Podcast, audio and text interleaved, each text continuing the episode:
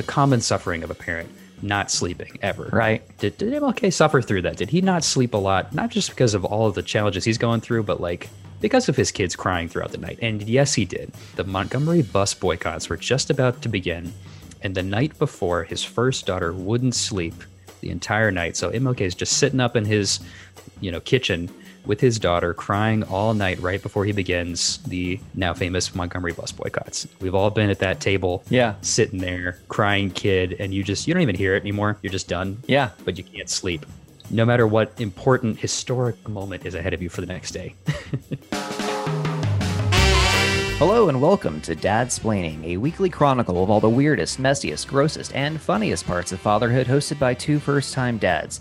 I'm Jesse, and this week we are going to be trying something new that we're going to do from time to time here on the show. We are going to be looking back at famous dads in history. Maybe they weren't famous for being dads, but they were historical figures, people whose names we know now, but they were also dads, and they went through some of the same things that we go through as parents. And we're going to look at how they handled those situations uh, and draw inspiration from how they approached parenting and marriage and leaving a legacy and all of the things that go into being a parent.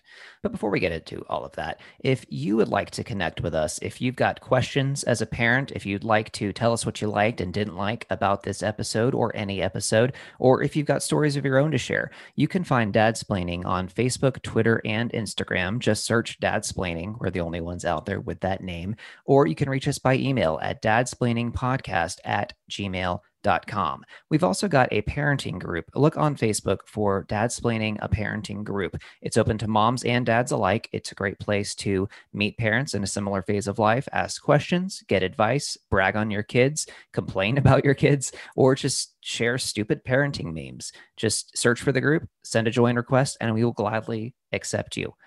Lastly, if you're enjoying Dad Splaining a Fatherhood podcast, we would be so grateful if you could leave us a rating and a review on Apple Podcasts or the podcasting platform of your choice. Reviews are a quick and easy way to help us spread the word, to help new parents find us and find the resources that we have to offer, and help us connect with more parents around the world.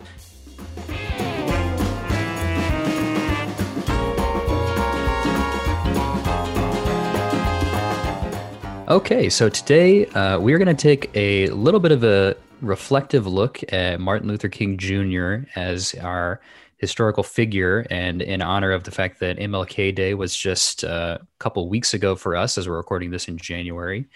And uh, I did a little bit of research, uh, tried to look through some of his writings, uh, a little bit of his autobiography, a little bit of some other biographies. This is not exhaustive, but I just wanted to kind of get a sense of, you know, he is someone that we think of, you know, in history as being a really important figure. But at the same time, uh, he was a father. What were his experiences like? Um, did they resonate with us? So there's some common ground I'm sure we could mine together. And I, you know, found this to be really interesting. Um, it, it was kind of an experience for me because we you know have this common bond. It's something i don't think about. I have a common bond with martin luther king jr because we were both parents. And you know there's just some interesting you know quotes that i was able to get uh, from him and from other people around him that uh, we're going to talk through a couple of them and maybe it can it can speak to you guys as well. So uh, from my perspective the husband and wife the parent foundation relationship is pretty important as well right? So we are both fortunate jesse to have wonderful spouses. Um, and a lot of what we do as parents is predicated on that relationship as like a, a really solid foundation piece. And there was a really nice letter that martin luther king jr wrote to his wife uh, before they ever had kids. And it was talking about you know their relationship a little bit. Uh, i'm going to try to paraphrase. Um, we'll share you know some of the specifics later but basically he was talking about how he missed her immensely and he started to wax a little poetic. Um, you know you think about those earlier days and you're being a little flowery there's a little bit of the honeymoon there's a little bit of just like this is my person. Um, and i really got that in kind of reviewing his relationship with his wife in certain excerpts. Um, and it just really speaks to something that's that's wonderful. And you think about your wife i think about my wife and we we have that same kind of thing right? Like it's it's the foundation it's the rock I'll, I'll try to read here guys i'm going to do my best he was saying uh, i miss you so much in fact much too much for my own good I never realized that you were such an intimate part of my life. My life without you is like a year without a springtime, which comes to give illumination and heat to the atmosphere, saturated by the dark, cold breeze of winter. So, pretty good stuff. And then he says, Oh, excuse me. I didn't mean to go off on such a poetical and romantic flight, but how else can we express the deep emotions of life other than in poetry? I love that. Just think about Martin Luther King Jr. just romancing, you know, being a romantic guy for his woman because mm-hmm. that's what we all try to aspire to be. Yeah. And it just kind of speaks to that that nice relationship they have.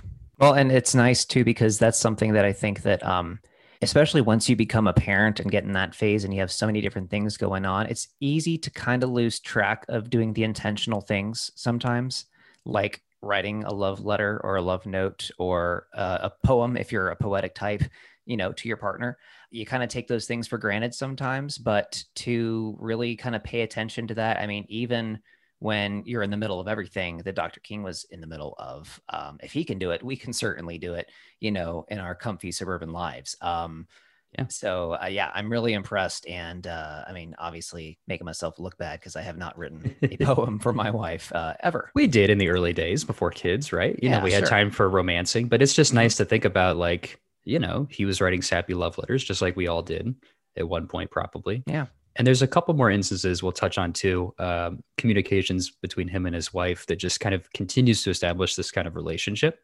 um, this like really close connection where you know you get the sense like they're the right people, and that's how they can make you know such a good way in life together. And there's a short snippet in particular where he kind of acknowledges to his wife, um, you know, hey, I'm taking on this large role. Uh, it's bigger than me. It has a lot of meaning, but that they together are, you know, kind of one. You know, they understand together what this means, what it means for them, and how they're going to kind of tackle it together. And so, as he's kind of talking about this with his wife, you know, he reflected, and this is kind of where I'm paraphrasing, that she did not need to be told that we would have even less time together. She seemed undisturbed at the possible danger to all of us in my new position. And he says, You know, that whatever you do, you have my backing. That's what uh, his wife, Coretta Scott King, said to him. And so that stood out to me because it's really about that unity. It's about two people and they're more or less one at a certain point and that you know even when you come to your spouse your person with something really trying and difficult they're just immediately there backing you up Mm-hmm. Yeah, it's um, you know, you got the romance side of it in the first uh in that first letter, and then this really highlights the partnership. It's about supporting your partner in their life because we've got our lives individually, and then we've got our lives together. And we have to remember that our partner has their own individual life too. Mrs. King obviously was really good about uh, recognizing the gravity of what Dr. King was doing and supporting him, and that's something that both husbands and wives can do um, is to recognize what's going on in your partner's life, what their emotional state is like, how crazy work can be, whether they're handling, you know, the mental load of parenting uh, in an inordinate amount, and doing what you can to to carry the weight. Because uh, otherwise, you know, what good is the partnership? Yeah, and I think you know the language is what always kind of jumps out to me. Like you, you wonder, like, do we all speak and sound as poetic or as fanciful as we imagine? And we obviously think looking back, uh, you know, you and I were not alive during this time in our history, but you know, we just assumed that you know MLK is just like this powerful speaker and always the most beautiful language. And you know, he talked a lot about this kind of concept of like the light after the darkness and and such. And he actually referred to his wife in similar language, and he was talking about how you know times were really tough, and she was always standing by him. He said that you know, in the darkness, I could see a radiant star of unity and he's referring to his wife. And so like he's talking about working through the darkness seeing the light. She is the light. That's obviously a very nice nod. Yeah being able to draw inspiration and encouragement and strength and you know being able to look to your partner in your life and realize okay what is all of this for that i'm doing? Yeah that's necessary. We all need that. Yeah it just it felt like that was a great way to kind of kick this off is just like reaffirming or just kind of centering ourselves on the fact that like this relationship started off and is a very strong component of who Martin Luther King Jr. is. And then as we kind of think about him as a parent, obviously that's going to spin out from his relationship with his with his wife. And so I'll talk a little bit about some of his experiences as a parent and there's just some interesting tidbits that even some things that aren't necessarily quotes, but just I I went back and I was kind of shocked because I don't, you know, I'm not a huge buff on on MLK, and so I was just kind of learning as I went along, and actually learned that before he took his first job as a pastor uh, in Alabama, he had a lot of other job offers. Uh, he could have been a pastor, churches in the north. Uh, he could have worked in academia. He was very interested in the world of academia, had some opportunities at a couple of universities, and he actually chose to go to Alabama to be the pastor there. And you just kind of think about the road not taken. Mm-hmm a little bit. And, you know, I didn't really know that it could have come down to that decision. And obviously, he, you know, thought through that with his wife. He's like, what do I want to do for myself as a person? But what do I want to do for my family? And then, you know, those are things that we all kind of have to think about. We're constantly fighting between our work life and our home life a lot. And he had similar qualms. And there was a funny anecdote, the kind of first anecdote I wanted to highlight about him as a parent. And you think about, okay, I was looking for something that could be like the common suffering of a parent not sleeping ever. Right. Did, did MLK suffer through that? Did he not sleep a lot? Not just because of all of the challenges he's going through, but like because of his kids crying throughout the night. And yes, he did. And in no less than the fact that the Montgomery bus boycotts were just about to begin. And the night before, his first daughter wouldn't sleep the entire night. So MLK is just sitting up in his you know kitchen with his daughter crying all night right before he begins the now famous Montgomery bus boycotts. So oh my god. Just like a nice moment of like we've all been at that table yeah. sitting there crying kid and you just you don't even hear it anymore. You're just done. Yeah. But you can't sleep no matter what important historic moment is ahead of you for the next day. oh my gosh. That, I mean, that's that, that's kind of funny to think about. Uh, you know, for anyone that's in that phase, you know, with a newborn where you're up and you're not sleeping and you're cranky and you're snapping at your partner and you don't know why you're so frustrated. Just to just think, every parent in history has been exactly where you are now. Dr. King was up in the middle of the night with work in the morning. Work, I mean, as an understatement. Um, with a crying kid trying to figure out how to get it to stop crying. Uh, I love that. That's kind of encouraging to feel that you know you're on the same page at least in that small part. Yeah, exactly. That's why I really enjoyed this. Is just like each of these kind of moments. I was like, I have had that moment. I haven't had the context that he has, uh, but I have had the parenting moments, you know, that he has had in some instances. And there was a nice, you know, topic about again going back to that work and family life balance, where he was seeking answers as well. And he had to make these decisions that jeopardized uh, his family life. You know, one of the kind of things that was unfortunate is that you know he was assassinated uh, very young. I believe he was 39 perhaps uh, when that happened. And you know his oldest of i believe four children was only 12 so he did not have you know a full life as a parent. So there's not as much to draw on but there's some nice moments where you're still thinking about this. There's plenty of time and experiences that were shared before then. And he was thinking a lot early on about these challenges like should i be doing all of this because I have a family or I want to have a family. How do I balance it all? And he he says, and uh, and again, trying to paraphrase here, when I think about my future, I also thought about my family. I had to think of what's best for them. One of the frustrating aspects of my life has been the great demands that come as a result of my involvement in the civil rights movement and the struggle for justice and peace.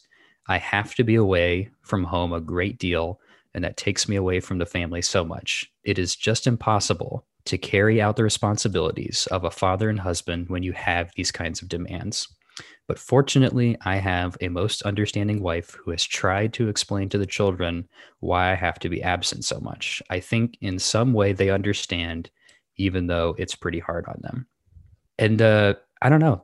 That's just like, there's not an answer there. It's not like this is the way to do it. It's just an admitting this sucks uh, this will not be ideal, but you know, giving some love to his you know wife for trying to present it in the best way possible, and, and you know, being that support system. And that's interesting too. You know, just being able to relate to that is that you know maybe we don't all carry the weight of something so heavy and vital as Dr. King had, but we've all been in situations where we can't be there for the family in an instance when we want to or need to, uh, where we have to choose between letting down our family and letting down our job. And sometimes we have to fall on the sword and let down the family.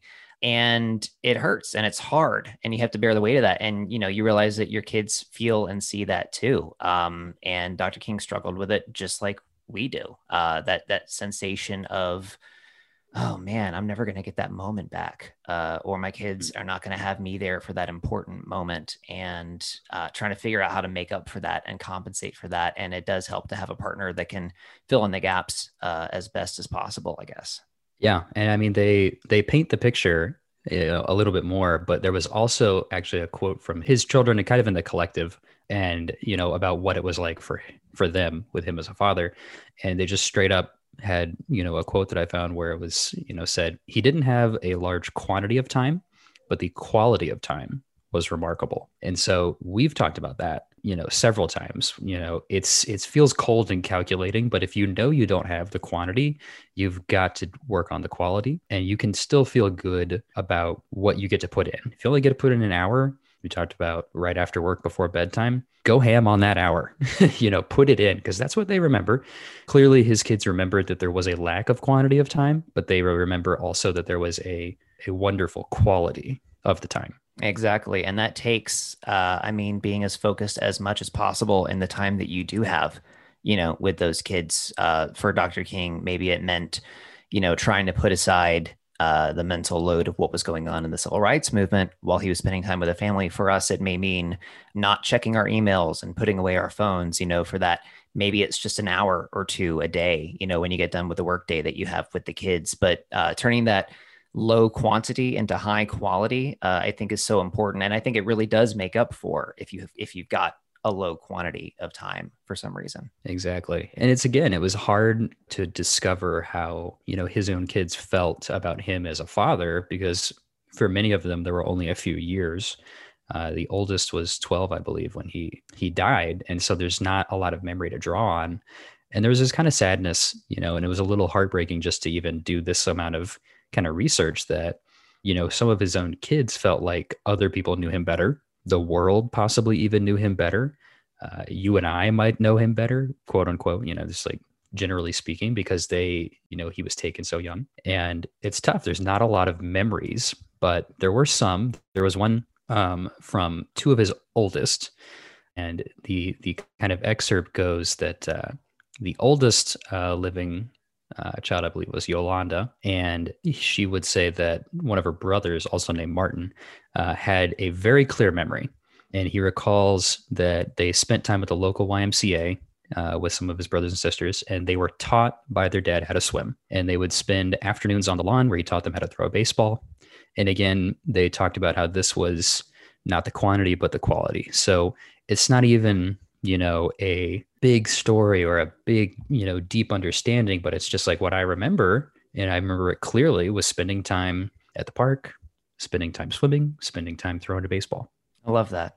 Yeah, it's uh, making the most out of those memories. exactly and you know that's the unfortunate part is that i don't have a ton more from you know his kids on their experiences. Uh, i'm sure there's more stories out there for sure but it's just like it's harder to kind of have to dig deeper uh, when there wasn't so much time. But you know i did also find some nice comments from his wife's you know kind of perspective. You know Mhm. coretta scott king what did she take away from being a wife and mother going through this situation? And you know they had four kids like i talked about and there was one interesting one where you know this is you know not necessarily a direct quote but just kind of the context is that she had you know essentially been fighting the fact that uh, her husband had contradictory views of women's roles because he appreciated her personally as a confidant friend and advisor on all of his kind of political aspects. You know they were very much one to one on you know racial justice and all of that. But at the same time she was expected to stay home with the kids. Um, and she uh, the kind of larger background context is that she was actually a very uh, accomplished singer and went to a kind of what i would assume is something kind of similar to like a music conservatory college at one point in time when they met. And you know she didn't pursue a career in singing like she might have uh, she stayed home with the kids and, you know, a quote from her is that uh, I once told Martin that although I love being his wife and a mother, if that was all I did, I would have gone crazy. Uh huh. Uh, I felt a calling on my life from an early age, and I knew I had to do something to contribute to the world. So, Mm-hmm. you know, it just kind of speaks again to the fact that, like, we focus on one aspect, uh, we focus on the larger than life story. And there's a very common thread here of, you know, a family the parents, there's two individuals, you know, they have their own dreams and hopes. And, you know, just because things can work in the way they're set up, you should, you can be flexible. You can appreciate what your partner brings to the table. And it's, I mean, it's worth noting to, I mean, for one thing, I didn't know that she was a singer. Uh, yeah. Before they neither did I. Um, I knew that they, I think they met, was it in school when they were both young? Yeah, I think they they were both. He was getting I can't remember if it's like his doctorate or Mhm. theological seminary degree, but they both met in I want to say Boston Yeah. around the time they were both in school. yeah it, it- it's just interesting that you know where life takes you and it's not always where you think it's going to go and um, i mean what's so interesting to me I, I admired mrs king so much Uh, after dr king's assassination she kind of uh, took up the mantle Mhm. and uh, did so much leadership um, with the SCLC and the civil rights movement. And, you know, I, I don't know exactly a correlation for that other than marriage is a partnership. And sometimes it brings out the best in you, it brings out things in your life, things that you end up doing that you didn't think that you were going to do uh, until your partner maybe saw potential in you in one certain area. Um, and it's interesting that you know I'm sure that she felt some some degree of resentment in that she had to you know be that supporting role while Dr. King was doing all of the work that he was doing, um, and that after his death, her plans changed. I mean, she could have said, "Okay, well now I'm going to go pick up my old dreams," but instead, I think she maybe she found some higher purpose in carrying on his legacy. You know, and then even going back to when Dr. King was trying to figure out uh, which job to take, you know, where to go, the north or the south, and which church, and uh, or teaching or something like that. You know, that's a decision that they made together, and Yep. you know, there may have been some degree of factoring in, okay, what is going to be best for the family? You know, not necessarily where's my heart pulling me or what would I be happiest doing. Um, I mean, we've all had those conversations. You know, which job do I take? Do I apply to this job? Do I quit this job? I've had so many conversations uh, with my wife you know, at, at every juncture and job changes that I've made in my life. Um, because once you get married, your decisions don't only affect you anymore. Um, I think Mrs. King understood that, and I think Dr. Right. King understood that too. Um, you have to stop thinking just in terms of deciding for yourself and deciding for all of you because you're all going in it together. And so, yeah, I think it's really amazing that they had those same thoughts and same critical decisions, and they approached them, you know, in many ways the same way that uh, we approach them with our wives. Exactly. I think it's, you know, it's tough, right? But I think it's one of the things that I felt a common bond and that made me feel better uh, as I went through this. Uh, you know, a point of connection is like, it sounds cruel to say, but through the joint suffering of being a parent, um, knowing that another person went through the same kind of experiences, however mundane, you know, is just like felt validating, felt like, yes, other people do these things. Yes, other people have these concerns. Yeah. And there were a couple of specific stories from Dr. King about, you know, some traumatic moments in his in his historic life and like what he was feeling in the moments. And I'll I'll give an example that I think was very interesting, where he, you know, the Montgomery bus boycott was going on, and it was starting to kind of really pick up some some heat. Uh, obviously, the local population was not thrilled with this, and they were getting a lot of threats uh, to him, to his life, to his family, to his parents, to his kids, terrible things. And so I'll, I'm going to kind of read the the situation as he described this moment for him in his life. It says, "I got out of bed and began to walk the floor. I had heard these things before, but for some reason that night it got to me. I turned over and I tried to go to sleep, but I couldn't sleep. I was frustrated, bewildered, and then I got up. Finally, I went to the kitchen and heated a pot of coffee. I was ready to give up. With my cup of coffee sitting untouched before me, I tried to think of a way to move out of the picture without appearing a coward. I sat there and thought about a beautiful little daughter who had just been born. I'd come in night after night and see that gentle smile. I started thinking about a dedicated and loyal wife who was over there asleep, and she could be taken away from me or I could be taken from her. And I got to the point that I couldn't take it any longer. I was weak. Something said to me, You can't call on daddy now. You can't even call on mama. You've got to call on something in that person that your daddy used to tell you about, that power that can make a way out of no way. With my head in my hands, I bowed over the kitchen table and prayed aloud. The words I spoke to God that midnight are still vivid in my memory. Lord, I'm down here trying to do what's right.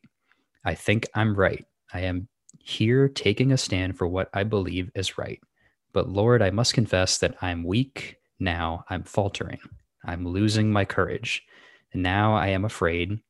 And I can't let the people see me like this because if they see me weak and losing my courage, they will begin to get weak. The people are looking to me for leadership, and if I stand before them without strength and courage, they too will falter. I am at the end of my powers. I have nothing left. I've come to the point where I can't face it alone. And there's a, there's a lot there, but I mean, it's just like even just rereading it again, like I'm getting a little emotional because it's yeah. just like I mean, this is a person who is like, you know, I have these things that I care more about mm-hmm. than anything. My child, my wife, like I can't do this. Like he is at the end of a rope essentially of like I and you know just like hearing him freely admitting like I can't do it. I'm not going to make it. Um, I can't be a coward, but like I want to get out of here. Like imagine, you know, there's so many things I think about. I'm just like imagine if he just given up. yeah. And and you know, thankfully for him and you know this is this is what you know happened for him in this moment is that he felt like he had a good insight through prayer and his kind of mm-hmm. relationship uh, with God that kind of got him past this moment. Yeah. But it's just kind of knowing that someone goes through this and is like, our circumstances aren't going to be the same as his, but like you just feel like I don't have it anymore. Uh, I need to stop this. I've got the family that I need to be thinking about instead. Yeah. And how lucky are we that he chose to make that moment of vulnerability public and available to history, you know, that we now know about this, to know that, you know, even the people who seem the strongest and seem the most iconic have those weak, low moments where they have to admit that they're scared, uh, that they're frustrated, that they're tired. That's just so amazing. And uh, Brandon, I know you're uh, starting to run out of time here uh, for this week's episode, um, but you know, one thing I wanted to point out, you know, in the lasting legacy of Dr. King is that his kids went on to carry that torch uh, in many ways, being leaders in faith, leaders in the civil rights space, uh, making positive changes in the world, um, and think they were young when he was taken away from them. It wasn't a matter of him pressuring them to follow in his footsteps, uh, as happens unfortunately with so many families. Um, it was them really seeing the example that he set and saying, "That is what I want to do with my life," uh, because that is what my father did so well. And i think that sometimes that's one of the best gifts that we can give to our kids is leaving a positive example and living our lives in a way that you know when we get to the end of it if they can look at what we did and say that's inspiring that's worth living for and then doing the same thing I, you know i think in, in many ways we've succeeded. Yeah agreed. And uh you know for those listening thanks for letting us kind of take us all through this kind of trip. It was interesting. And, you know, just for me, what I ended up pulling on, you know, were just things that felt like something to me that I was glad to know or I was glad to have heard happened. And sometimes it can feel a little, um, I don't know what the right word is, but you know, these moments of weakness, right? I mean, they're the things that stand out to me. They're the things where I'm just like, it's different degrees, but you know, you feel those things. And as a parent, the weight feels different. And it's just you know that's what makes me feel you know a new wave of respect and admiration and love toward you know someone like this who you know you think you know for various reasons. And you're just like this is a person who was a husband and a father going through immense things and they were always thinking about that. They were thinking about their family and it made it harder for them. And it isn't because uh, only parents have hard lives but just because that's a component that is a universal touch point for a lot of us. And so I don't know, it just evokes in me like why we're even here talking to each other today. Mm-hmm. Because I think about if I'd been told X, you know, it would have at least made me feel like someone else has gone through that. And I don't know. That's kind of what I think about for our show. It may not be the most important show in the world, but the only reason I kind of want to do it is because hopefully somebody else will hear some of the things we're talking about and be like, oh, that happened to me too. Yeah. Or that means something to me because I heard somebody else went through it. Exactly. Yeah. We don't always have the answers, but we can at least put a name to what it is that parents are going through and say, you're not the only one dealing with this. We may not know how to fix it, but we can commiserate with you. We've been there. We're going through it. We got through it, so you can get through it too. Before we go, we got a question in the comment section of our Facebook live stream while recording today. This question came from Paul. Paul asks, How do you show your marriage to your kids? And I think that's actually a really important part of your parenting life is to provide a positive example to your kids for what a healthy marriage or partnership should look like. For me and my wife, Ashley, that means not being afraid to show affection in front of our son, David. Uh, he's three years old now, and, uh, you know, doing lots of I love yous and hugging and kissing uh, is really important. And one thing that I think that we also, we don't always do perfectly, but I think it's important to do is not to hide the fact that you may disagree uh, every once in a while or step on each other's toes or do something that hurts the other person's feelings and walk through that in a positive way. So when that happens, when those conflicts come up, to be able to apologize and forgive each other in front of your kid so that they can see that example of conflict resolution and the example of a partnership, a relationship is not always going to be perfect, um, but you can walk through those moments and you can talk through what happens and you can reach a resolution in a in a positive and loving and comforting way. Uh, you know, that's something that I don't think we always do perfectly. No one's going to get that uh, 100% right 100% of the time. Um, but that's something that we strive for anyway. So I think that those are some great ways to, you know, show your kid that they've got two parents that love each other so, Paul, I hope that answers your question. Thanks for asking that. And, folks, anytime you're listening to us uh, live uh, as we record our episodes almost every week live on Facebook, don't be afraid to ask questions, even if it's off topic, even if it's not what we're talking about that week. We'd love getting questions from folks, even if we don't know the answers, because Brandon and I are not experts. Um, but we're always happy to try our best to answer your question or provide some insight into what you're going through, or at the very least, commiserate with you and say, Yeah, we've been there. It sucks.